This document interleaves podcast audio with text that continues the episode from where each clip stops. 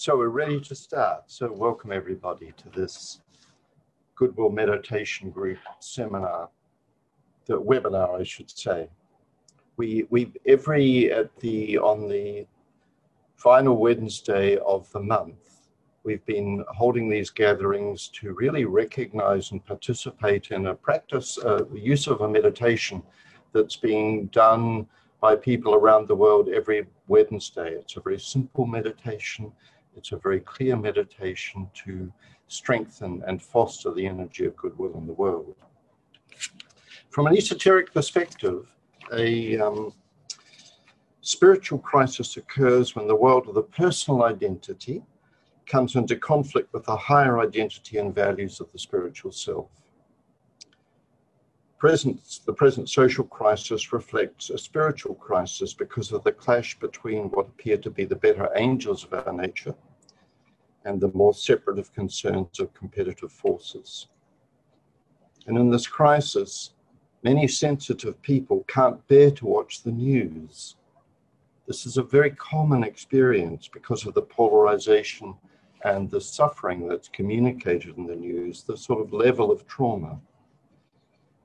In, in, in the past, this has happened in periods of human history in the past, although because of the internet and the communication system, we've never been so intensely and immediately involved in the collective consciousness as we are now.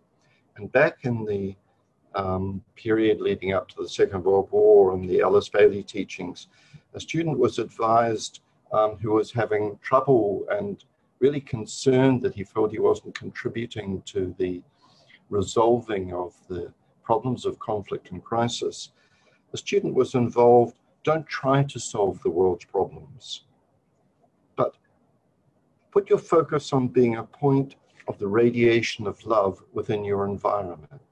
That's something over which you have some control and over which you can really work at. And as you do so, ensure that in your consciousness you're sending that love out to all people and to all beings and to know that in doing this, this is the source of the transformation that's required in world affairs. That in a way, that's not a neutral, a negative stand, but to know that as you consciously work at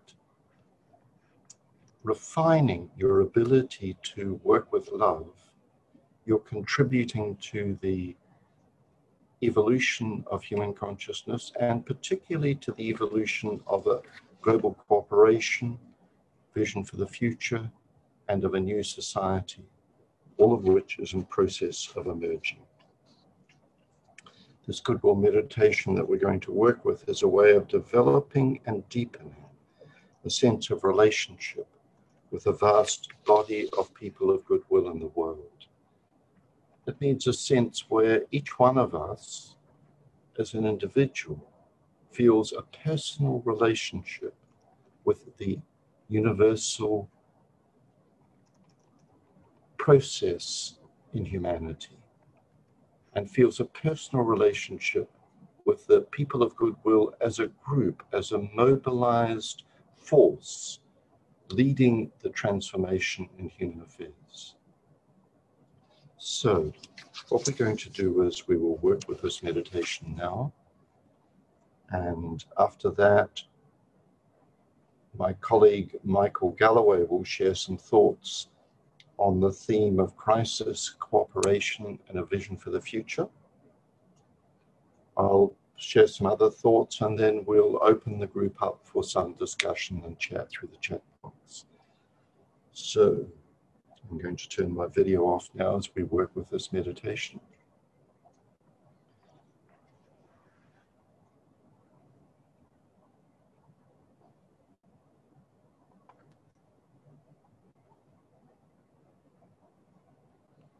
So, the goodwill meditation. We begin by linking in thought with all the people throughout the world who are working with this Goodwill Meditation Group. That includes all the people on this Zoom call. And it also includes all those others who are working with this meditation and not part of the Zoom call because we form one group.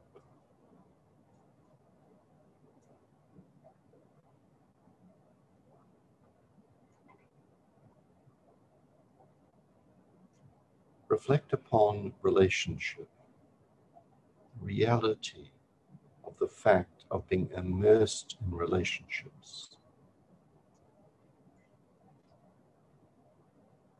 As a human being, related to your family.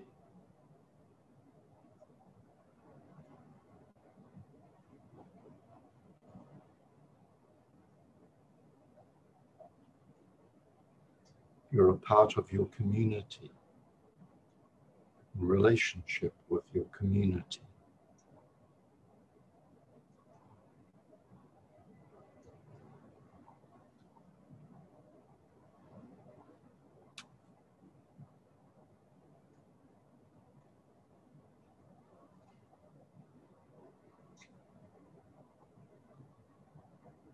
You're also related to your nation, the world and which the country in which you live.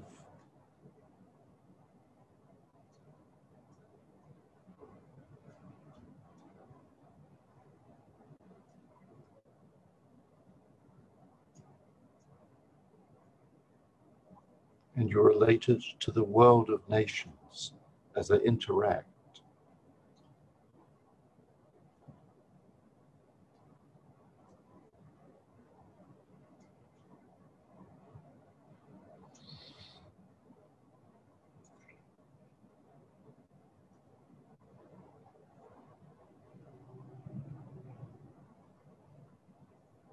and you, along with every other human being, is related to the one humanity, made up of all races, all nations, all faiths, such incredible diversity, and yet one humanity.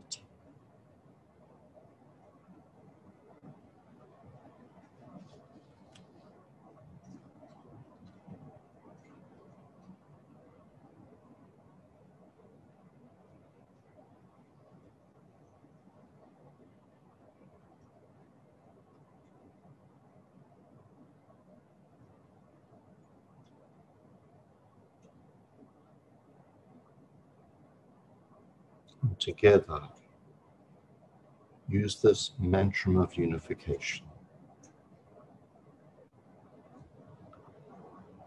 The souls of all are one, and I am one with them. I seek to love, not hate. I seek to serve and not exact due service. I seek to heal, not hurt. Let pain bring due reward of light and love.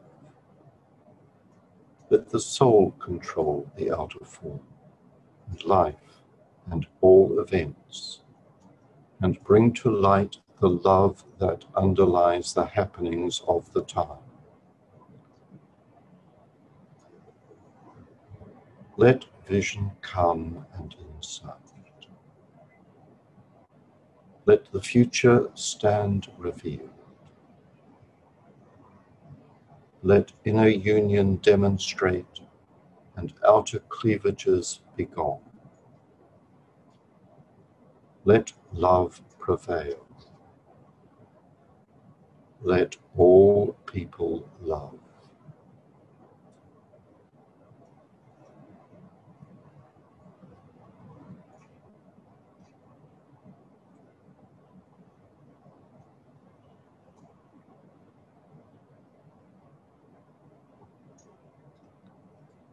Reflect upon your own and on humanity's relationship with all those beings who dwell in the higher realms of mind and heart. The spiritual hierarchy of saints, rishis, bodhisattvas, and masters, honored by all the world's religions and spiritual groups.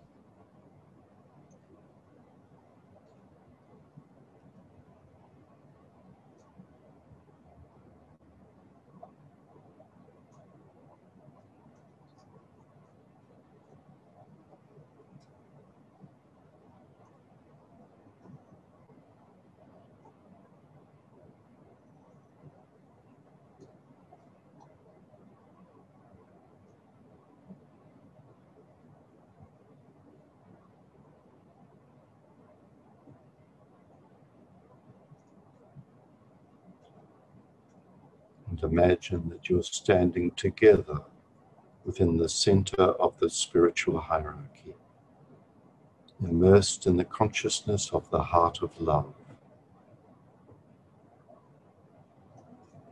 This heart of love is known by many names. For some, it is known as the Christ. For others, the one at the center, Maitreya, the Mahdi, the Kalki Avatar.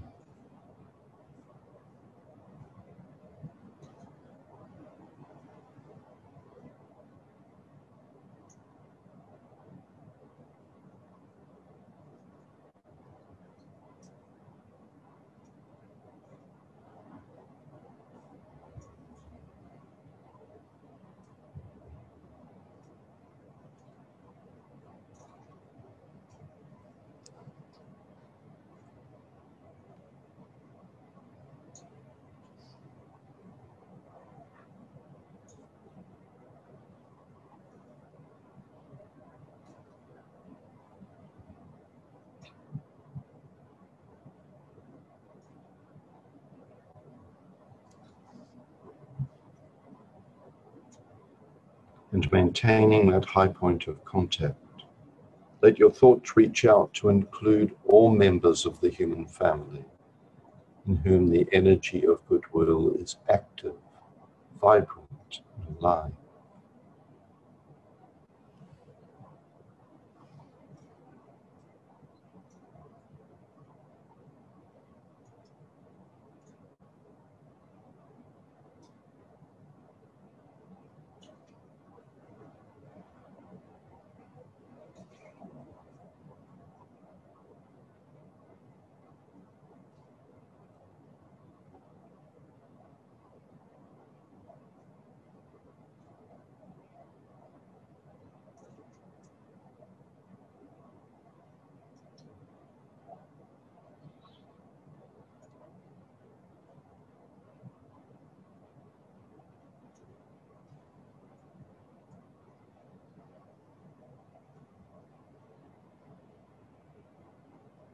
And silently use the affirmation.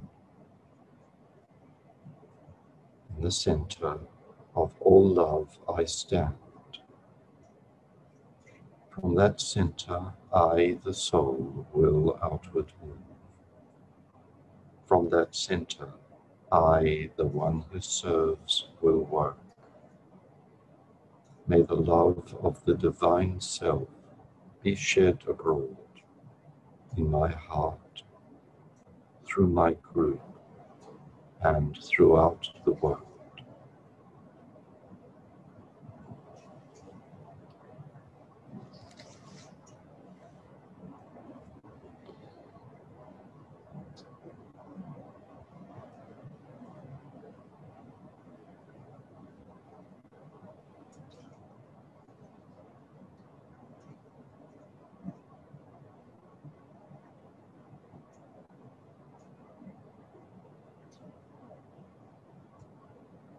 And now visualize the energy of love flowing from the spiritual hierarchy through the men and women of goodwill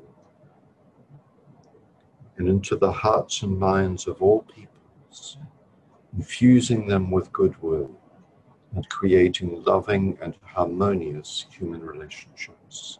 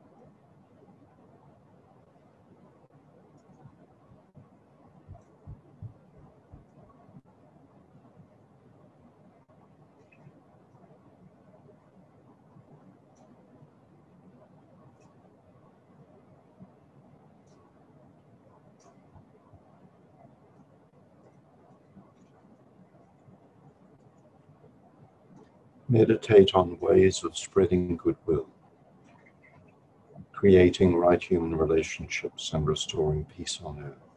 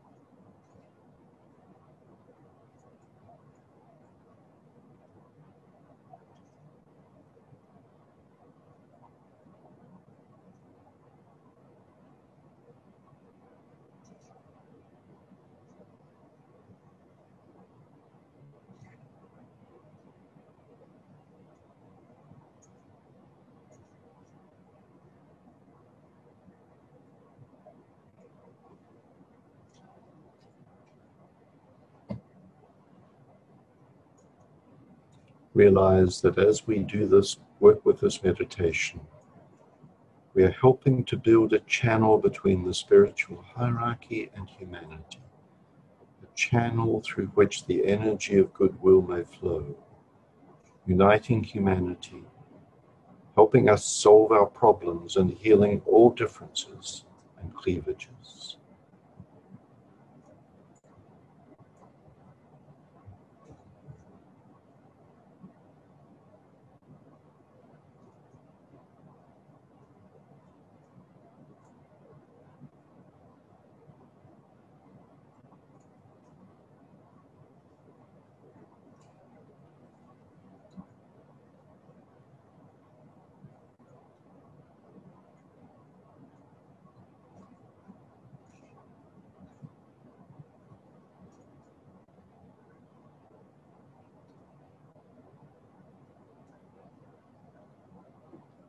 Now linked in thought with men and women of goodwill all over the world.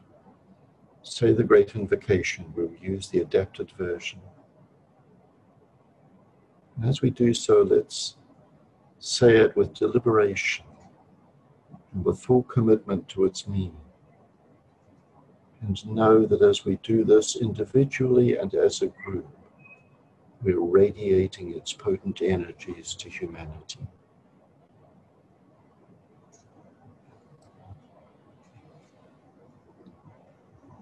From the point of light within the mind of God. Let light stream forth into human minds. Let light descend on earth. From the point of love within the heart of God, let love stream forth into human hearts. May the coming one return to earth. From the center where the will of God is known. Let purpose guide all little human wills, the purpose which the masters know and serve. From the center, which we call the human race, let the plan of love and light work out and may it seal the door where evil dwells. Let light and love and power restore the plan on earth.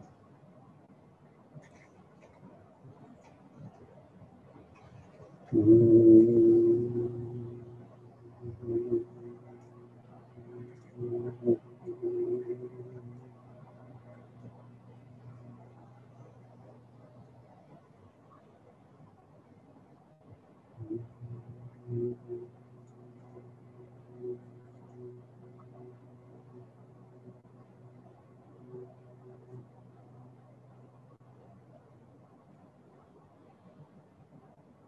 Mm-hmm.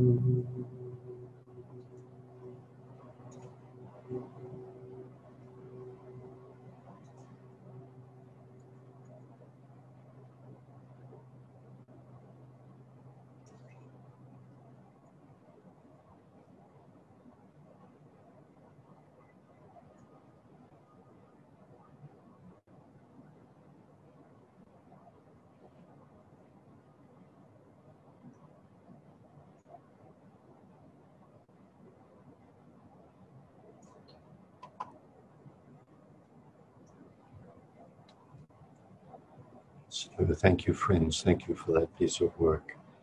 Michael, over to you. Thank you, Steve. Let me just get situated here. All right, so as as Steve said earlier, um, we're going to speak now, or I'm going to speak now just for a little bit on the theme of, of today's meeting, crisis, cooperation, and a vision for the future. And uh, following on from what Steve said earlier, um, I'd like to speak a little bit about um, how those who study esotericism and the ageless wisdom understand and work with crisis, because it's from this perspective that I think we can really understand um, what's happening today within the body of humanity. So, esotericism posits a science of crisis, and this is essentially the right use of conflict and the tension which crises produce. Now, crisis can be either subjective, um, and that means really dealing with the relationship between soul and personality, or soul and its mechanism or vehicle. Um, or crises can be objective, which really means that it has to do more with your relationship to environing circumstances. Crises can also be of the individual of us personally as individuals, or crises can occur in the group, such as the crises with, that are happening today and have always happened um, within humanity as a whole. Fundamentally, crises are caused by the bringing together of two conflicting energies into an enforced relationship. And these conflicting energies produce tension which, when rightly understood and rightly handled, is actually creative potential. When rightly directed through the power of thought, this creative tension gives impulse and momentum to the process of the transmutation of consciousness. And this transmutation is really the spiritual opportunity with which crisis confronts us. And so when I say transmutation of consciousness, this may sound um, a little bit metaphysical or uh, perhaps a little bit complicated, but really what it means is simply just um, the achievement of a new perspective, of a new alignment, of a new understanding, of a new way of looking at the world. It can just be the creating of sort of a new relationship between the self and the other. And the whole idea of transmutation of consciousness is that we as psychological beings become closer to the spiritual ideal towards which all life is evolving. Um, so, as many of us know, humanity evolves through the agency of conflict and crisis, and this really occurs um, through three parts. And this was mentioned in an earlier webinar. But we have the crisis, which is produced for whatever reason, two energies, usually in some degree the energy of the soul of humanity, the energy of the personality of humanity, are brought into a crisis. This crisis is um, brought to a point of tension or a point of intensification, and there is eventually an emergence or resolution of this crisis or a movement into a greater unity or harmony.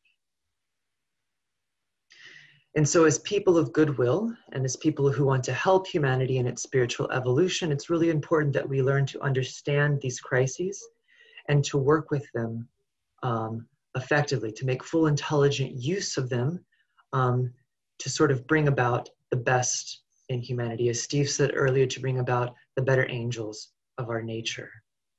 And this is fundamentally um, requires us to work with the energy of love which is really the focus of the meditation we just performed. Um, more specifically, though, as the Mantram of Unification states, our task with humanity and working with crisis is to make sure that the pain brings due reward of light and love. And this is only possible when the soul controls the outer form, as that mantra states. And from one perspective, what seeks emergence through the present crisis and tension in humanity um, could be seen as sort of the consciousness of the soul. And another way of saying this is to say group consciousness, because the soul is ever conscious of the whole of the group. Now, group consciousness, you know, what this means in a very mundane sense, how this works out in sort of the particulars, is really a, a point of great contention, actually. And all we need to do is look at the political and economic ideologies of the past 70 years, and we can see a clear tension between the group consciousness on one hand and individual responsibilities and freedoms on the other hand. You know, there has been conflict between these two apparently contra- contradicting um, ideals. And this is really all tied up in the problem of ideologies. Um, and as this problem is resolved, I think it will be more apparent to humanity um, how to merge these two camps.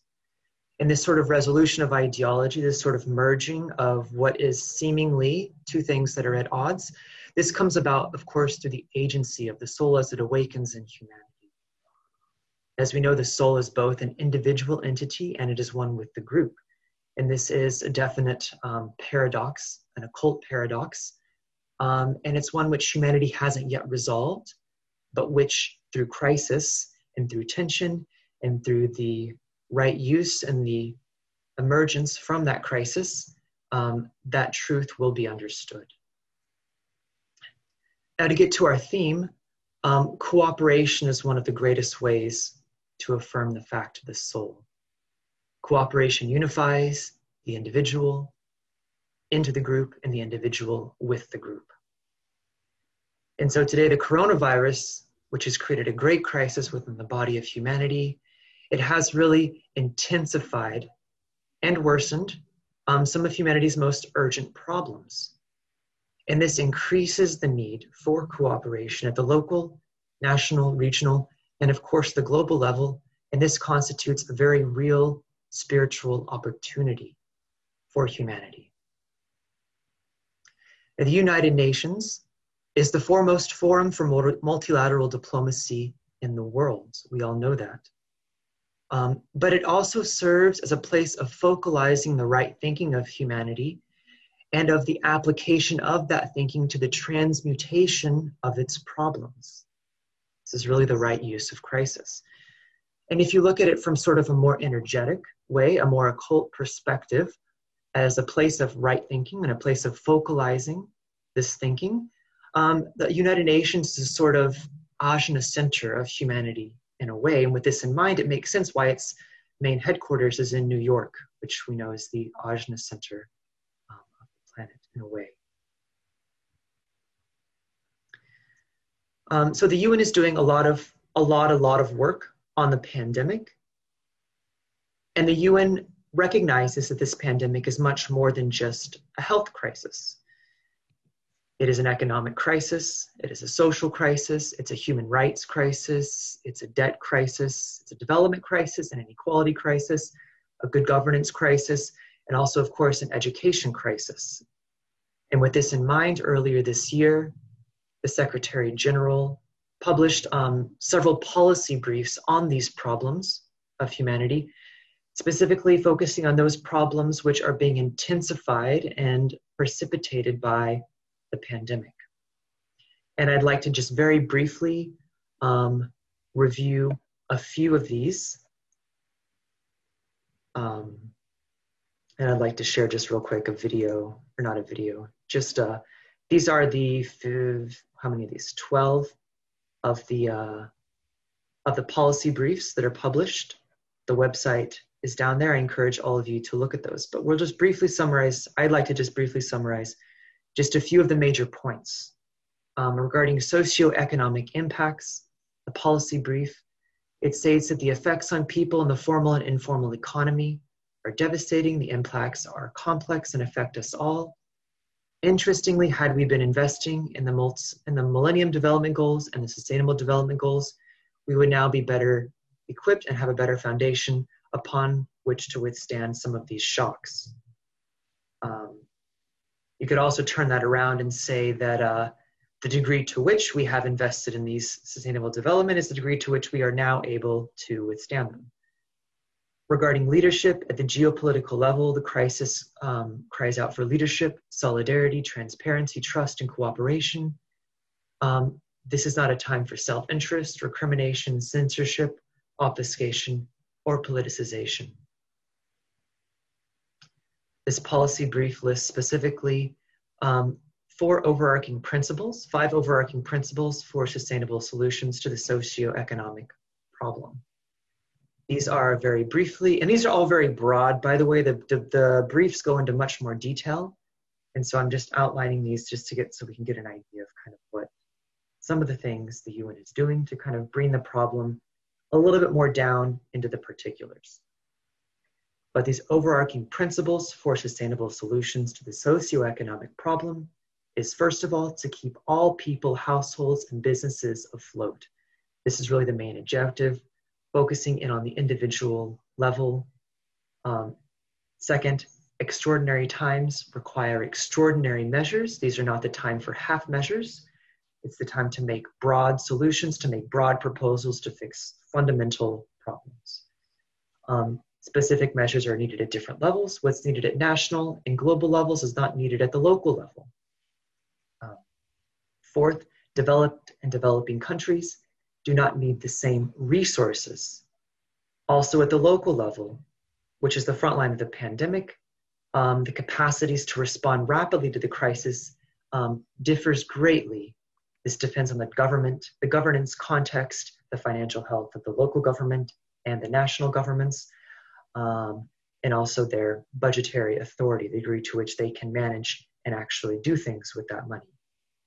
Also, a whole of society approach is needed. This means looking at all classes, um, all ethnic groups, um, across all sectors of the society and making sure that nobody is left behind. Um, looking at more of the specific um, measures that should be taken, the UN is calling for and, and advocating for the implementation of human centered stimulus packages, which reach double digits of um, world GDP. He said they say specifically countries must do what they can to protect the labor force, which is the most vulnerable during this time. Um, and this includes those in the informal sector, which are often overlooked. Um, states must resist the temptation to resort to protectionist measures. It says, of course, these may be needed in the long, in the short term, but they are not a long-term solution. We must boost the economies of developing countries, um, even developed countries, they actually have an interest in making sure these developing countries recover properly from the pandemic. It's an interrelated global system, as we know, um, from migration crises, refugee crises, economic crises. The whole world is interrelated, um, and we can't really afford for um, any aspect. Nobody can be left behind, basically nothing can um, there's no no man is an island unto themselves as they say nobody is um, really independent of the crises that are occurring anywhere in the world um, also they call for this the waiving of sanctions during this time in a moment of solidarity moving on also i'm just going to outline a few more and then we'll um, i'll let steve say a few things if you like regarding human rights the policy brief outlines three rights that are on the front line of the pandemic, and I'd like to just state them very succinctly. The first right, which is most at stake, is the right to life and of the duty to protect life. The second is the right to health and the access to health care. This goes back to the Universal Declaration of Human Rights. Each human being is entitled to a dignified life, and this requires health care. Um, it may be worth remembering the Universal Declaration of Human Rights affirms not just civil and political rights, but also economic and social rights as well. The third right, which is um, outlined here, it's on the front line of the pandemic, is the central challenge to the freedom of movement, which is a fundamental human right. Restrictions on movement may be necessary in the short term, but they should be they should serve a specific purpose. They should be proportionate to the need, and they should be non-discriminatory. Um, there's of course a lot more details there, but just moving on briefly regarding education. Um, this policy brief says that education is the key to personal development and the future of societies. It unlocks opportunities, it narrows inequalities, it is the bedrock of an informed, tolerant society, and a primary driver of sustainable development. The COVID 19 pandemic has led to the largest disruption of education ever. So, with that in mind, the policy brief calls for action in four key areas, and that is first of all, the reopening of schools. This, of course, should be done once COVID 19 is under control and as safely as possible. The prioritization of education and financing decisions. Um, even before the pandemic, there was a $1.5 trillion gap in low and middle income countries in education funding. The third key action is to build resilient education systems um, for equitable development. And this means focusing on those that are at the greatest risk of being left behind. Education can be and should be the great equalizer. Um, the fourth is to reimagine the future of education. This is not a time to return to the status quo, it is a time to plan for the future. This includes investment in digital, lit digital literacy and infrastructure. Um, one more policy area I'd like to just outline briefly is mental health. The Secretary General's policy briefs outlined three recommended actions to minimize the mental health consequences of the pandemic. Very briefly, these are to apply a whole of society approach to promoting, to protect and care for mental health. This is looking at all sectors of the society, those that are the most vulnerable, those that don't have any money, those that are in the informal sector, and to make sure they get mental health care that they need. The second recommended action is to ensure widespread availability of emergency mental health and psychosocial support. Um, this, of course, is difficult during times of lockdowns, but governments um, should be looking for creative um, ways to provide this support to people, and not just governments, but also NGOs, intergovernmental organizations, etc. The third recommended action is just to support recovery from COVID 19 by building mental health services for the future. Um, as many of us realize, there's a growing need for mental health services, and this is a perfect time to build back better than ever. Um, so that was a lot of information in a short time, but hopefully it just gave everybody sort of a, a, a brief sort of idea of what um, is going on at the UN and what, what, what, what kind of thinking is going on on these problems and sort of how the UN is taking advantage of the opportunity. Like I said, these policy briefs, they're really, really, you know, this overview is very, very brief. The briefs themselves are about 20 to 30 pages each. They go into much more detail, but even the briefs themselves are very brief because there's a lot of work being done. So Steve, do you have anything to add? Um, maybe there's some things in the chat I haven't I haven't looked. Thanks, Mike. Um, there's a lot there. Is that okay on the audio? It's thought to me. Is my audio okay? That's better. Your audio, but I just missed what you just said. Sorry, what was that? Okay. Um, thank you for that. That was that's a very good overview. It strikes me that looking at I love this slide. It's a fabulous slide. And if we think that the Secretary General's policy briefs, if we think what that represents, it's not the opinion of the Secretary General. It is the result of a, a process of reflection involving international civil servants, in other words, those who, um, who, whose professional life is working to build cooperation, to um, to provide a secretariat that fosters and encourages and stimulates the harmonizing of the actions of nations. So this under, way of looking at COVID 19 and the spiritual challenges that the crisis presents is a result of reflections from the sort of UN body itself, from civil society, from thinking within civil society, from the sort of networks of parliamentary bodies. There are now these regional parliaments that are really interesting. European Parliament, um, there are parliamentary bodies emerging in Asia and elsewhere and in Africa. Um, academics and those who spent their whole life studying these issues. So together, we don't see it. But at the heart of this crisis, there is this deep thinking about what is politically possible for humanity as a whole to respond positively to the crisis. The other thing I wanted to say is that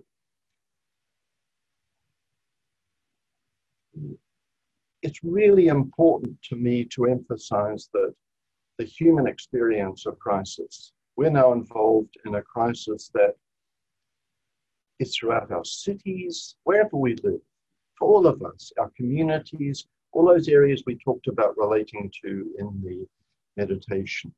And the experience of crisis is enormous upheaval.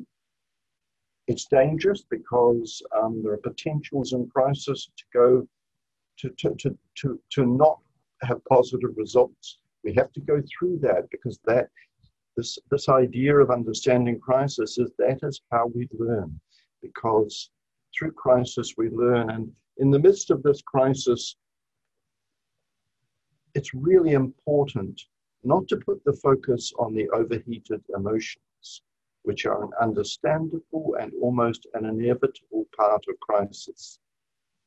But as a group of meditators, as, as all the spiritually concerned people in the world, to use our mind to look at something like this map we see of the way in which humanity as a whole is beginning to reflect on how we can move forward um, in terms of mental health it's one of the biggest issues, certainly in Western societies, but in most societies mental health, human rights. The challenges we face are not easy to answer. How we respect the sacredness of every individual human being. Now, there are these two principles that human consciousness is now intimately involved in the balance between a future where the sacredness of every individual human being is respected and the freedom of that human being to grow and develop in their maturity, their spiritual maturity, balanced with the reality of the fact that we're all part of one life, incredibly interconnected. And as we become aware of this, we're given these challenges where we have to manage our interdependence challenges we've never ever had before. It really makes us grow up as a species. Um, the other thing I thought of is this idea that um, the so that, that a crisis really involves a, a, a, some making some cho- the opportunity to choose a higher level of cooperation, to choose to cooperate. And this involves the conflict of the various ideologies. And the really important point to my way of thinking of the Tibetan's teachings about this is that it's not so much that we have to build sort of compromise between the different ideologies. It's more that we see within each ideology, so um, from a Western sense, a more, a more conservative approach or a more um, liberal approach, or what's called a progressive approach.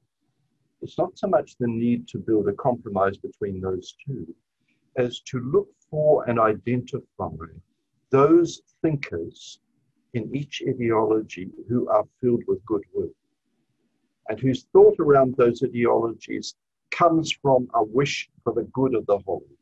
That's not everybody.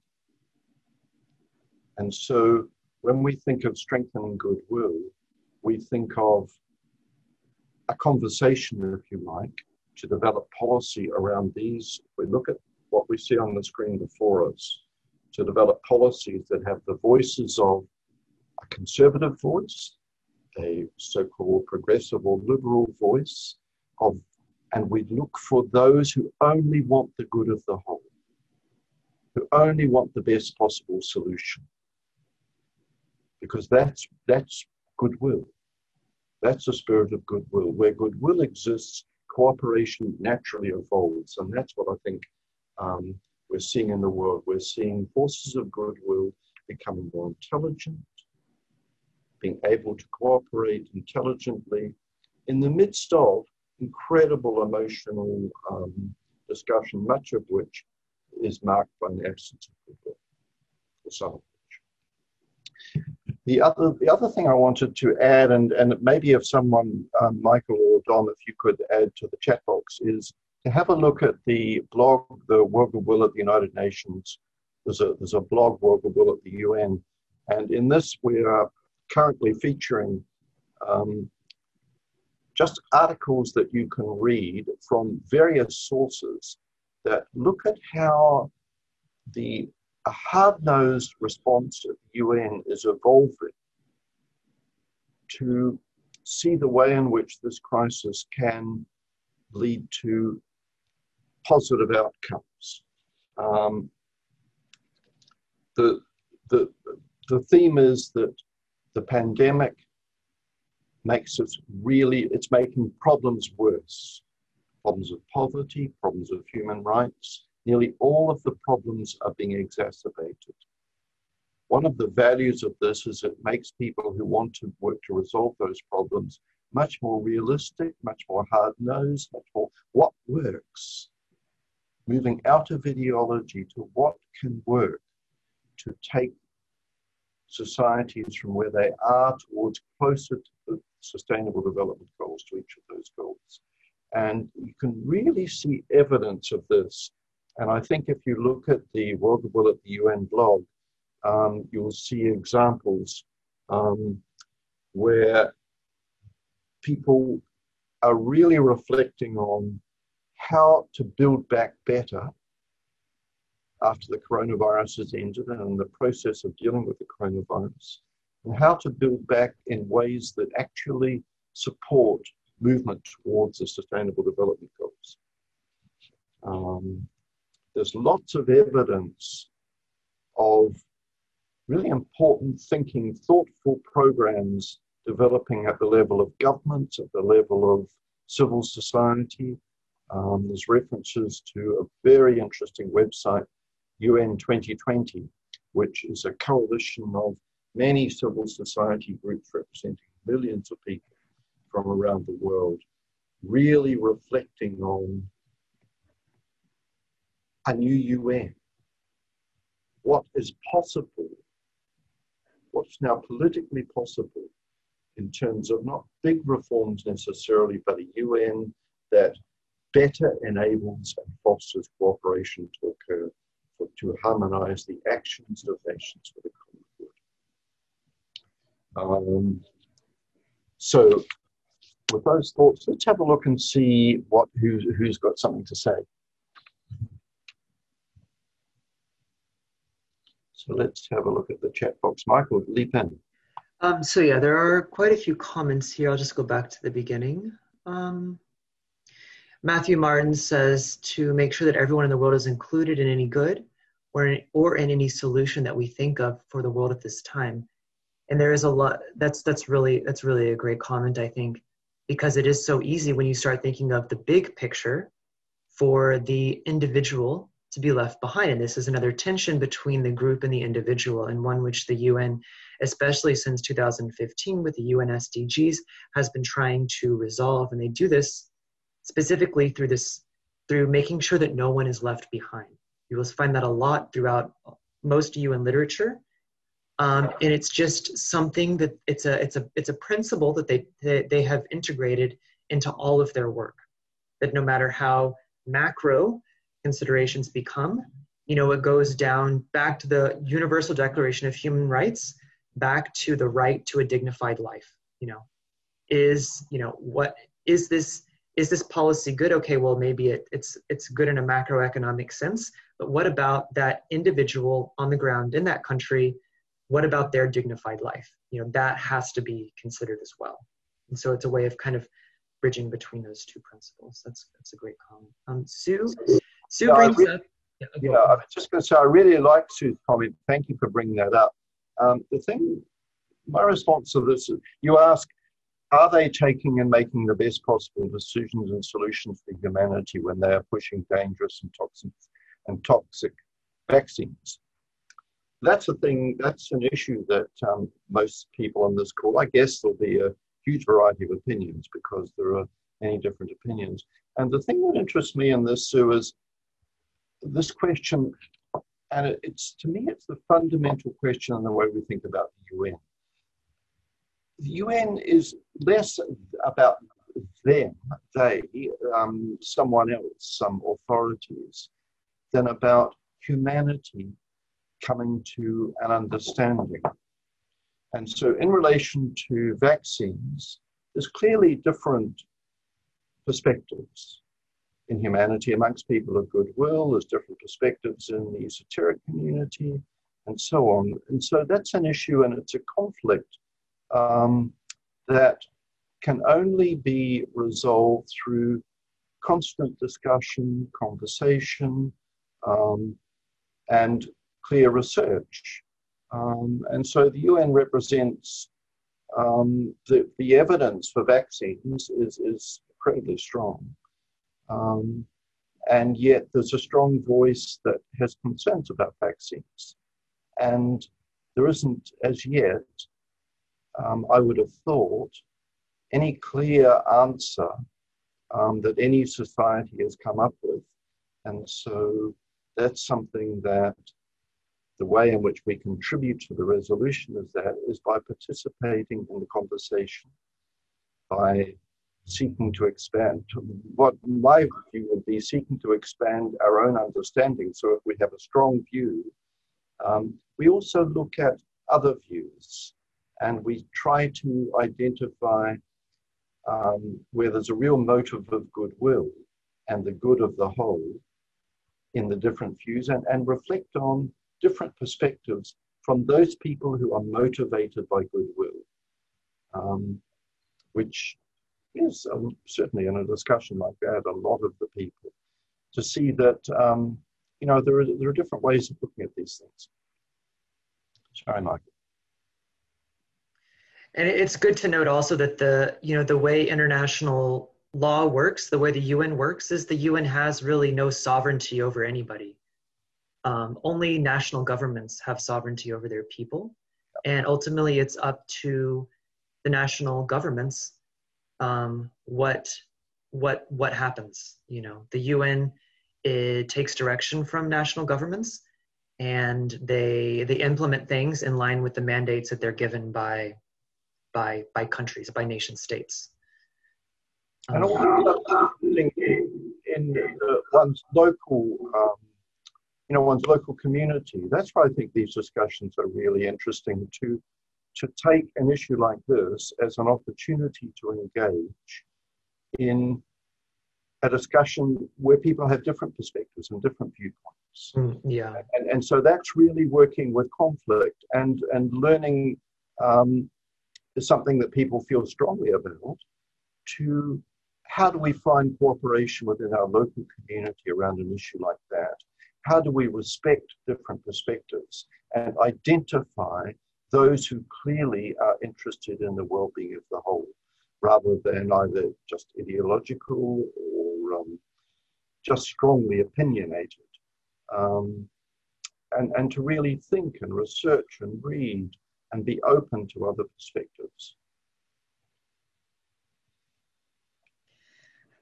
Um, so Verena Davis, she says that it's it's great looking at these things the material level because the meditation work is in support of that from below and from above simultaneously. That's excellent. Um, important. yeah, Matthew Martin says it's important to remember they were all, that we are all in the same boat. Uh, Eleni Levidi, um, speaking about the present investing in the future, education, mental health, and physical health. Many people are experiencing overwhelm and exhaustion because of the time they spend and relate to with screens, digital technology. Has any consideration given to that and the effects of screens and digital primacy on the brain and mental health? I'm sure there are groups doing that, you know. So I don't know the specifics, but I'm sure you can you can look at um, you know the UN's work and you can you can find some stuff on that. Uh, there's terrific concern um, amongst many spiritual groups and different again different perspectives. I I, I sort of I go with you um, on this, Eleni, um, that part of the intensity of the sort of psychic life at the moment is because we're using so we're working so much with electronic digital um, we're working through electronic and digital technology that brings with it advantages what i was thinking but it also brings with it um, dangers and particularly for more sensitive people and so therefore it throws responsibility back on the individual um, to decide how one's going to engage with um, this technology and communication. But one of the things that I was thinking during this call is that what the pandemic has done is for a period of time, it has forced many, many people, say within the World Servers and Goodwill workers, to move away from intense intergroup work, say in their profession, in their office, where they work, where they're really serving human development. Um, so instead of being constantly engaged in conversations with one's co-workers and with co-workers from um, other organizations all around the world, people are working from home. And one of the things that for a period of time, and one of the things about that is it strikes me that group consciousness will grow because the individuals are having to move out of the sort of physical um, environment of interaction with people to have some space to really think what they personally think. And that and, and by really thinking that means becoming open to impression from the soul. And then the group, of course, gains because this deeper, these deeper units in the group are the way in which the group itself deepens.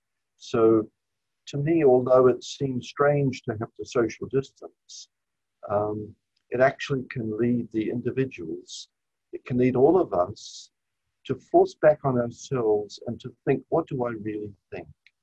And that is actually invocation. Now, that's an invocation to those different aspects of mind that we may sometimes ignore because we're so involved in physical interaction with our co-workers.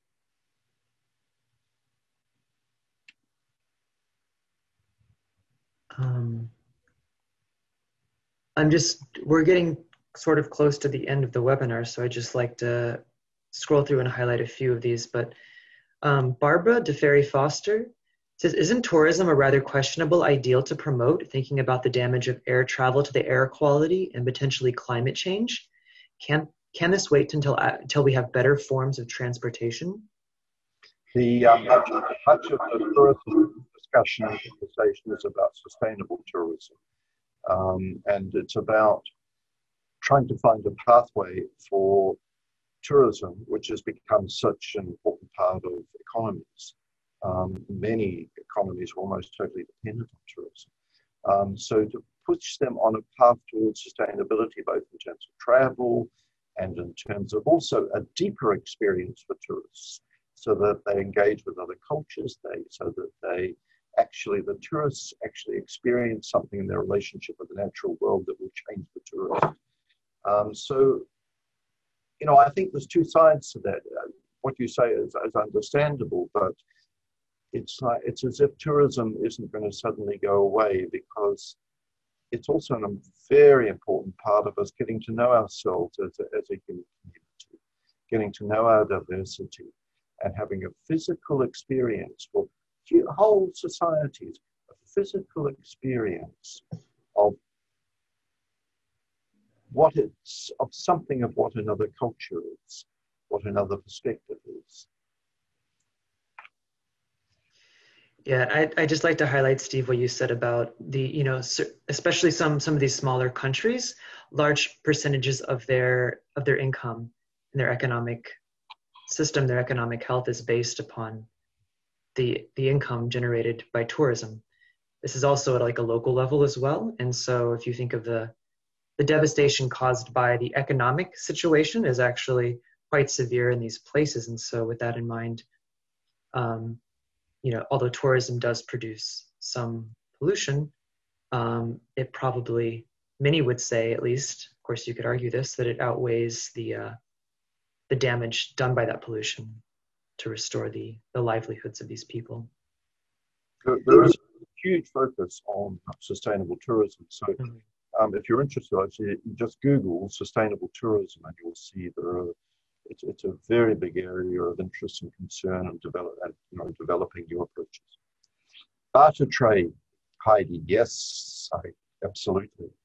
Um, it would be interesting to explore. I would imagine if you were to do a little bit of research, you would find that during this time, during this coronavirus time, when the economy is in such a strange state. Um, barter trade is actually something that has grown a lot. I have no idea, but I would imagine it would it makes sense to me that um, people are, are bartering um, between countries, between communities, between villages, say, or towns, um, rather than because also money is there's limited access to money for most communities. So data is really the only way of um, of doing things. Even even some of the getting um, personal protection, you know, protective equipment, PPP.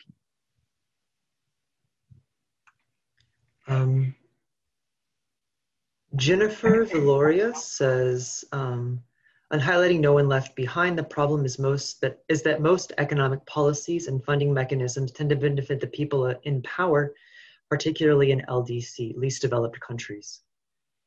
Um, so yeah, I think a lot of least developed countries, you know, there's the one of the one of the the big problems, governance problems, especially in least developed, well, really a lot of countries. I shouldn't just say least developed countries, but the problem is corruption. And so when you have, um, you know, when you don't focus on the no one should be left behind, it's easy for these kind of macroeconomic economic policies to just you know unless you take that into account the individual into account then you're going to find uh, the concentration of power into you know an elite group. Um, so the distribution of wealth i think is, is part of that no one left behind. Yes sam jones makes a comment about the ratification of the um, Nuclear Non-Proliferation Treaty. Um, uh, I think that's what the, that's the treaty, which has just been ratified because 50 states have just ratified it, so it's become a treaty of law, um, making nuclear weapons illegal. That's an incredible process. Uh, and, and, Sam says, you say, how do you see this in terms of the meek will inherit the earth? Um, yes, um, another way of seeing, because the another way of seeing that would be that the muscle of goodwill is attaining power, and it's doing so through knowledge, through sort of moving away from ideology to smart, skillful um, ability to engage in debate.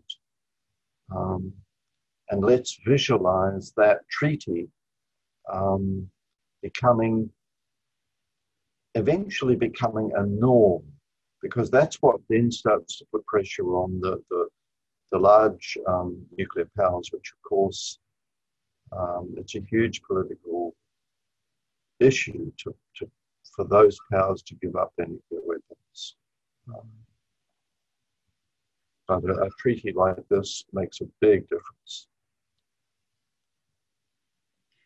And I, th- I think it's important to highlight you know, some people may know, may know that none of the large nuclear powers have signed the treaty, um, which is which is regretful. Um, but the value of this sort of treaty is that it shifts norms, and over time, the shifting of norms actually does have a profound effect in the international system. It has a profound effect on international law itself as well, even in a judicial sense. So it's it's a really really incredible accomplishment. Um, but I think, um, Steve, we are a bit over an hour and five minutes now, so it may be time to conclude. Uh, you want to announce the seminar? Seminar. Sorry, Steve, you broke up. Or do you want me to announce it? Uh, let me get out this. Okay. Um, so please Please, friends, um, we look forward to seeing you all on November the 14th. Um, this is going to be a, a, a, Zoom conference. It's going to run from 10 a.m. in Central European Time in Geneva, which is incredibly early for us here in um, US. But then it, it goes from Geneva through to London, starting at London starts at 2 GMT. And then when that finishes, we move on to the New York conference. Um, I don't think it's going to be possible for people to follow all three um, conferences, although some may be able to, which is wonderful. But the idea of these events, there are a very interesting range of speakers from the three different centers. Um, and we'll be using a meditation. And the idea is to build a group thought form that holds at a point of tension uh, and focus the theme of the spiritual dynamics of crisis on the path to global cooperation. So it's like you can imagine all the participants in these three conferences, which will be Zoom events, together as a group, consciously invoking higher energies and shining a light on humanity's path to global cooperation um, and the way in which the crisis we're in creates terrific spiritual opportunities. So I hope we'll see you then. You'll, join then. You can find all of the information and the Zoom links at worldgoodwill.org slash seminar 2020. And just one more reminder that next month we will be back to the normal time of the webinar. Um, it's met this it's met today one hour earlier in the UK and Europe due to their shift back to standard time. However, next month, the US will also have shifted back to standard time, so we will all be back um, to the normally scheduled time of 12 p.m. Um, Eastern Time US, 5 p.m. GMT, and 6 p.m. Central European Time. So thank you all. Have a blessed, blessed time, blessed week. Thanks, everybody. Bye.